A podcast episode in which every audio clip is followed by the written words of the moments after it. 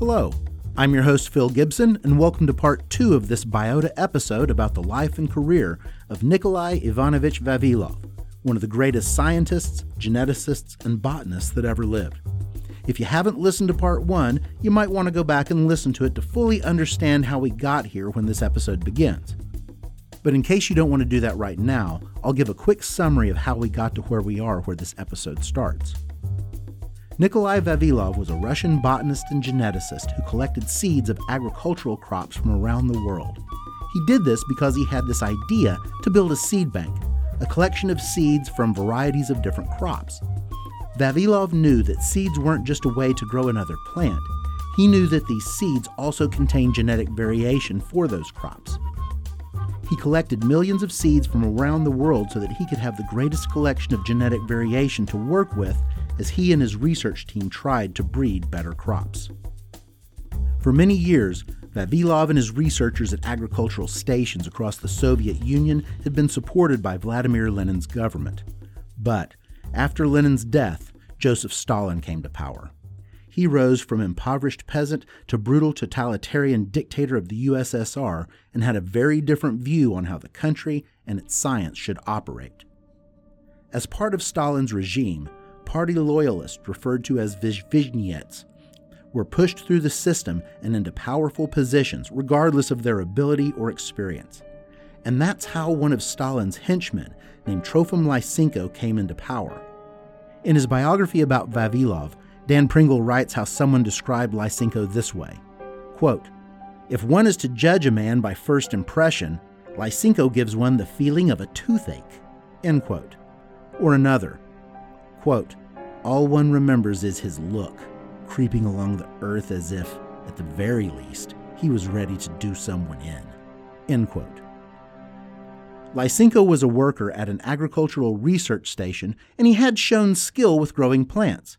However, when the Soviet propaganda machine learned about him, they transformed him into their ideal Soviet scientist. He had no formal education in botany or agriculture, but he conducted some mildly interesting experiments which, because he had no knowledge of the literature, he passed off as his great discoveries.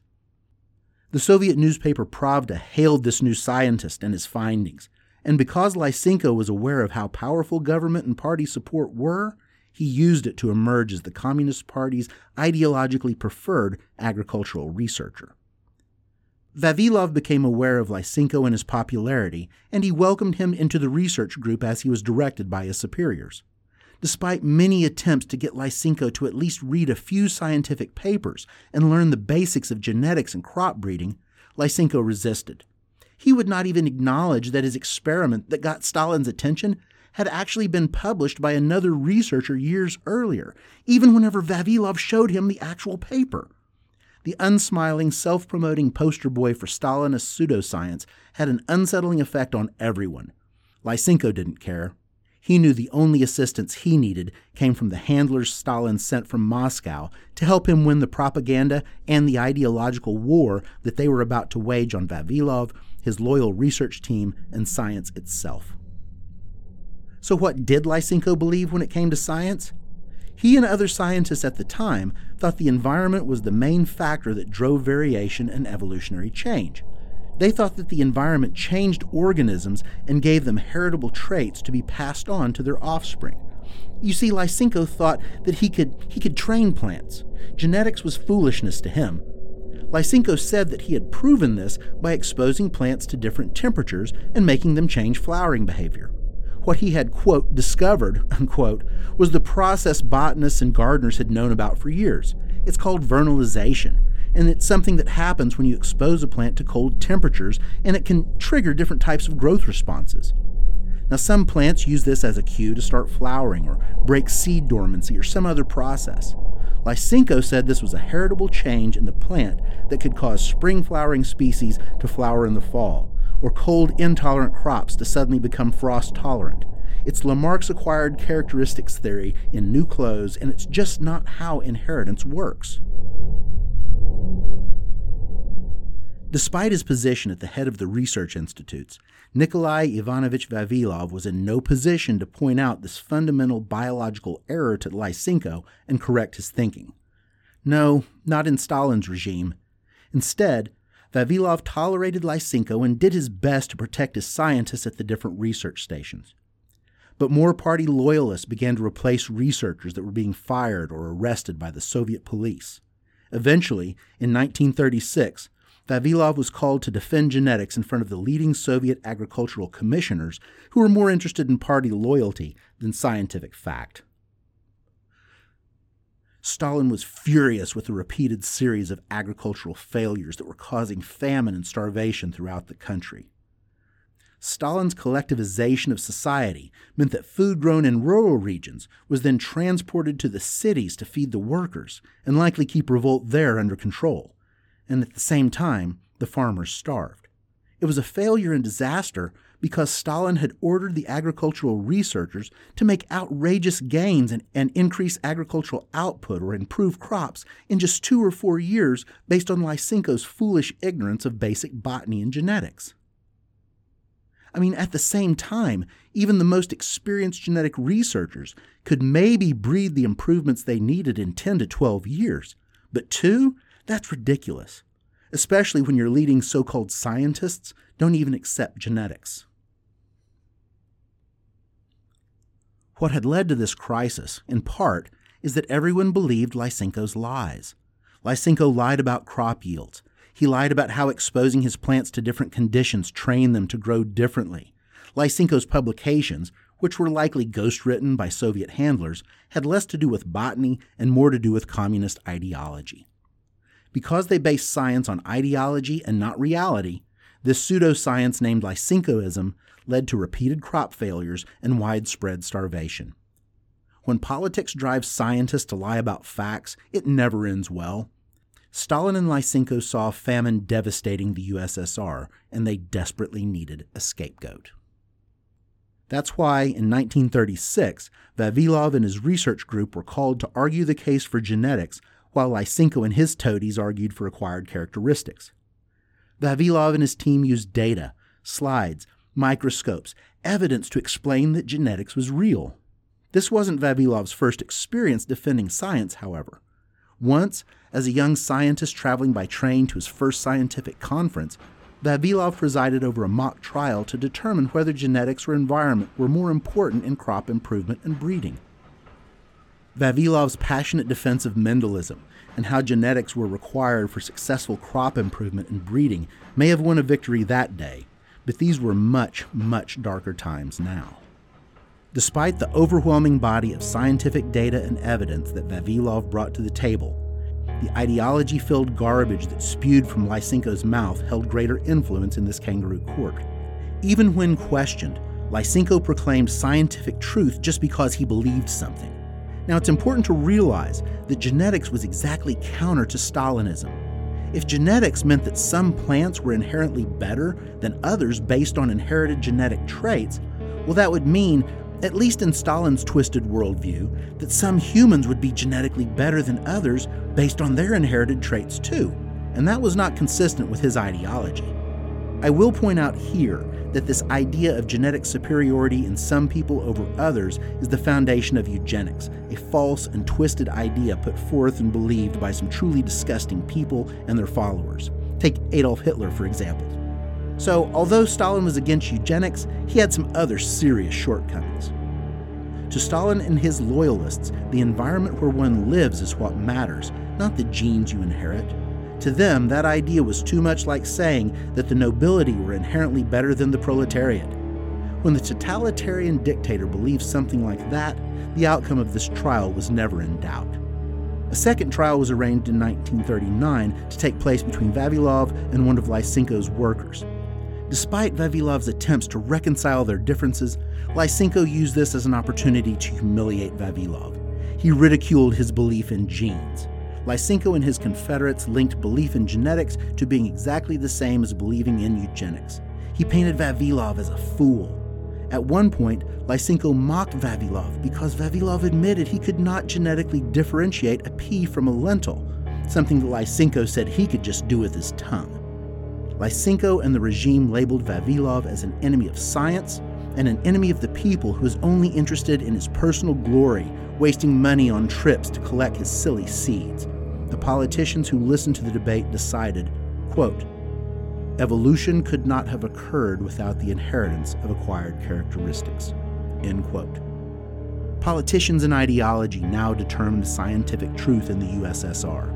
Not science, not reason, not data, logic, or any of the other hallmarks of science. This was the moment it became evident that Soviet agriculture was dying on the vine. To Stalin and his cronies, Vavilov wasn't just now becoming a problematic scientist. He was the subject of State Security Operational File number 006854 that had begun in 1930. For many years, the Soviet government would collect information on Vavilov, where he traveled, who he met with when he traveled. The file contained false information shared by Vavilov's enemies as well. The file contained multiple reports of Vavilov interacting with an anti Soviet group that did not even exist, and the government knew it because they had made up this fake organization. Amidst all of this bogus evidence, there was no account of how Vavilov worked to purchase high quality seeds abroad and send them back to Russia. No mention of how he tried to lure scientists who had left Russia to return home. Not a word about how, despite being offered opportunities to stay in other countries that had much better financial resources to support his work, he never accepted them. Regardless, Stalin wanted Vavilov gone, but he had to be careful because he knew that the botanist had an incredible reputation around the world. An incorrect report of Vavilov's arrest once even sparked an international outrage. So Stalin waited until he could wait no longer. Vavilov had begun to make too many comments that suggested Stalin and his advisers had made mistakes in guiding agriculture and that had resulted in the current famine. For example, Stalin set a target for increasing grain yields from 80,000 to 100,000 million kilograms. Vavilov encouraged farmers, telling them how they had already grown larger amounts, 160,000 kilograms and more, on the same land when the Tsar and even Lenin were in power. Stalin took this as criticism and summoned Vavilov to the Kremlin. In this meeting, Stalin puffed his pipe and looked Vavilov in the eye. And according to Vavilov biographer Gary Nabhan, Stalin said, quote, Academician Vavilov, why do you have these empty dreams? Just help us get a dependable harvest of 80,000 million kilos. That's enough for us. End quote. Stalin exited the room, leaving a trail of acrid smoke behind him. At another time, Vavilov had even gone so far as to yell at Lysenko within earshot of colleagues and blamed Lysenko's ignorance for the crop failures. And in another meeting of Vavilov and his researchers, and, and I don't know if Lysenko was there or not, but I would predict that there was at least one Kremlin spy in the room, Vavilov stood and clearly said to all those assembled, quote, we shall go into the pyre, we shall burn, but we will not retreat from our convictions. End quote. It was now just a matter of time. His fate was sealed. Vavilov had already been restricted from international travel. Stalin had begun tightening his grip on the scientist. As the famine raged, Stalin needed to make an example of someone to cover for his regime's colossal failures. So they sent Vavilov on an expedition to the Ukraine. While there, four Soviet agents arrived in the characteristic black sedans to bring Vavilov back to Moscow for what they said was an important meeting. Nikolai knew this day was coming. Even before the expedition, he had begun calling his wife when he arrived at work and when he left to return home each day in case he was to suddenly disappear, as had happened to other scientists. He didn't want her or his second son Yuri to worry. But now it was happening when he was far from home and he had no way to tell his wife he would not be returning home ever again. What happened next is horrific. I won't go into detail except to say that from August 10, 1940, until the so called trial on July 9, 1941, Vavilov endured over 1,700 hours of interrogation, often for 10 to 13 hours at a time, at the hand of one of Stalin's specialists at securing confessions. But Vavilov never broke.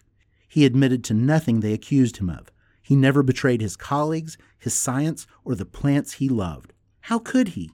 Vavilov had worked his whole life to feed the Soviet people. He could never have sabotaged experiments or done any of the things he was accused of. But on July 9, 1940, in less than five minutes, a tribunal of three generals found Nikolai Ivanovich Vavilov guilty of treason, espionage, sabotage, destroying crops, and other crimes against the Soviet state, party, and people. He was sentenced to be executed by firing squad.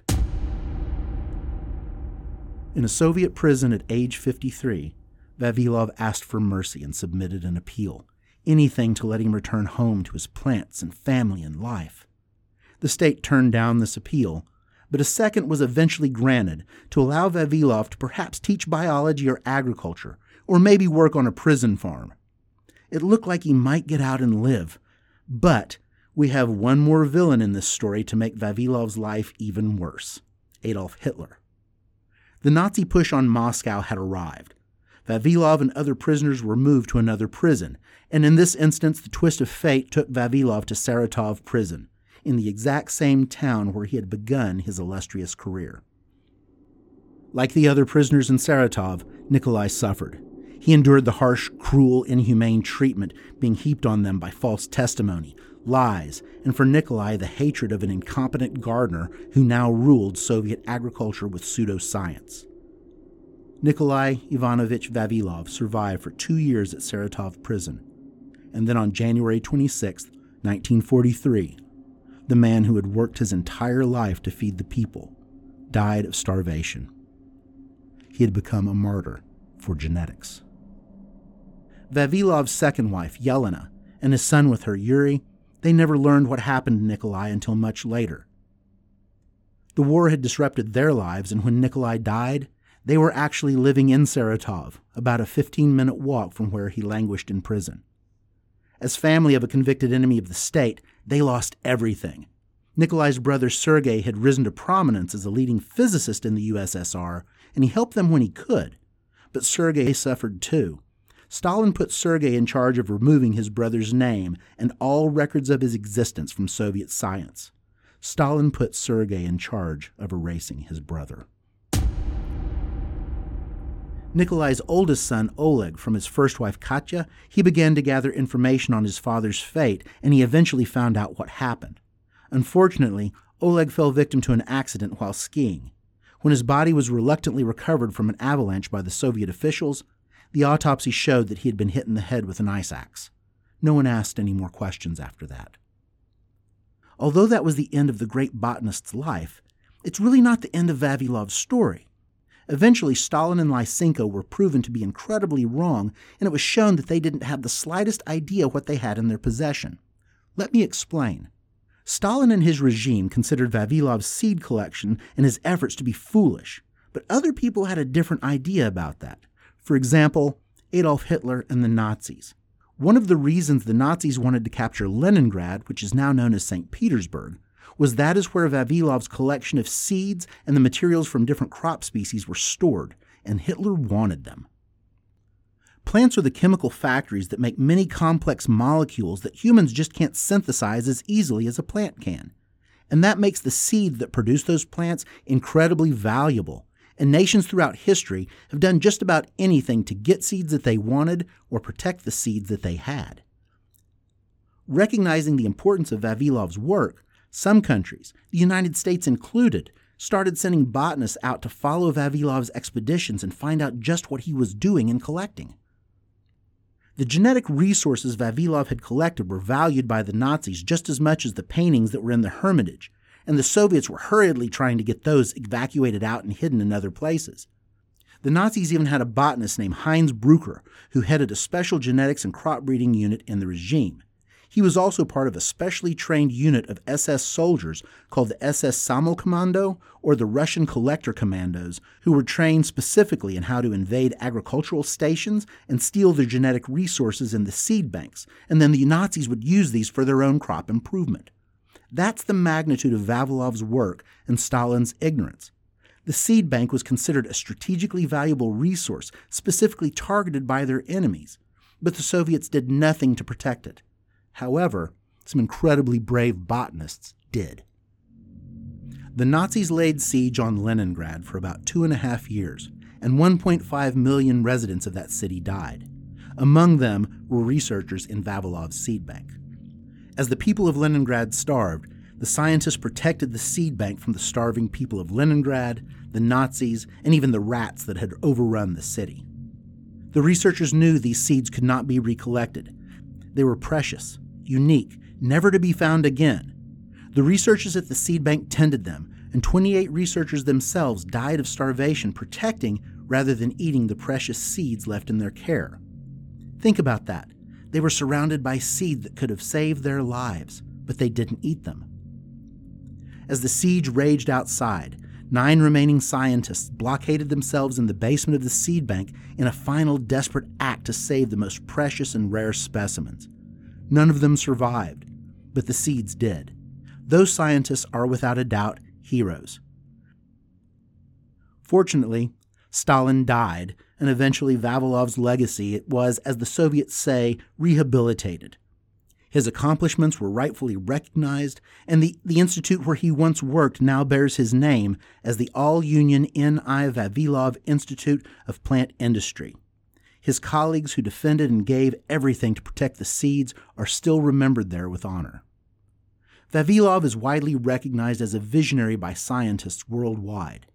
In his time, Vavilov was awarded honorary membership in the Botanical Society of America, the Linnean Society of London, the Indian Academy of Sciences, the Royal Scottish Academy, the New York Geographic Society, the Mexican Society of Agronomy, the Natural Sciences Academy of Spain, and special foreign membership in scientific societies in Czechoslovakia and Germany.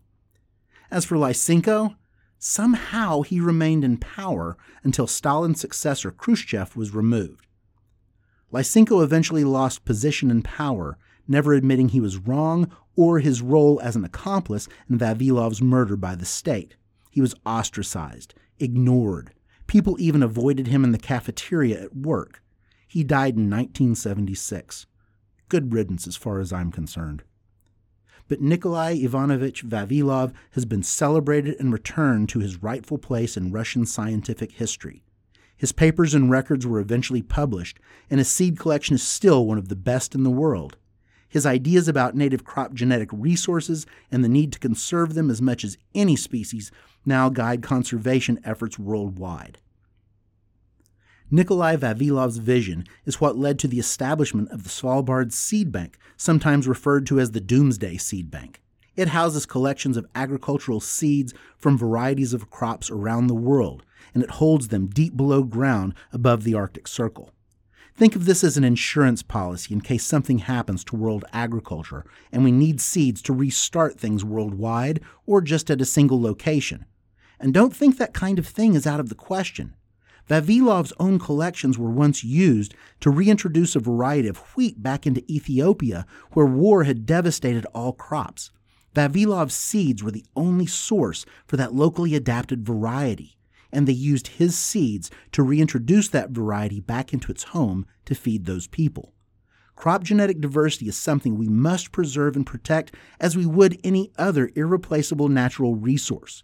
We need that genetic diversity to support the agricultural systems that we depend on for our own species survival. Many years after Vavilov disappeared into a Soviet prison, his backpack from that final expedition was found at the seed bank in St. Petersburg. In it was Vavilov's last seed collection. He had collected a species of wheat with many primitive characteristics.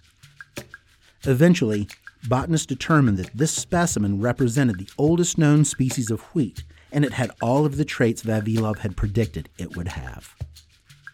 Vavilov's seeds and notebooks are now considered treasures that record places and growing conditions from plants and farms and cultures that no longer exist. His work provides us with the only record of the world of agriculture before it became dominated by international corporations and genetically modified crops. Vavilov's collection of genetic variation grows more valuable every day as genetic erosion occurs due to farmers not growing their local varieties, but instead growing commercially produced seeds. Vavilov seeds are all we have left of these ancient local varieties and their unique genetic features for some crops. And realize Vavilov didn't just collect those seeds, he collected the local knowledge farmers amassed over generations on how to grow them. In many ways, the work of Nikolai Vavilov has touched millions of human lives worldwide, and it still does every day, even yours and mine. If I ever got the ability to pick a group of people from history to join me for dinner, I guarantee you that I would make a place at that table for Nikolai Ivanovich Vavilov. He championed genetics, developed two important scientific theories, and established a world class seed bank which has likely saved millions from starvation.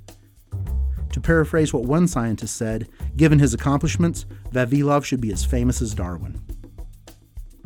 I'm Phil Gibson, and this concludes my summertime episode on Nikolai Vavilov, the plant hunter. I again want to acknowledge my two primary resources. First, The Murder of Nikolai Vavilov by Peter Pringle, and Where Our Food Comes From Retracing Nikolai Vavilov's Quest to End Famine by Gary Nabhan. I also consulted several translations of Vavilov's work to just get a feel for what he was like as a botanist. I also recommend reading those. Thanks as always to Terry Gibson for help with episode development. I also want to thank Dr. Jan Linhart, who first told me about Vavilov years ago. And so, as always, thanks for listening, have a great day, and take care of your genetic material. Biota is a production of Under the Juniper Studios. All opinions expressed are those of the author alone. Except for the ones about Lysenko. Nobody likes him.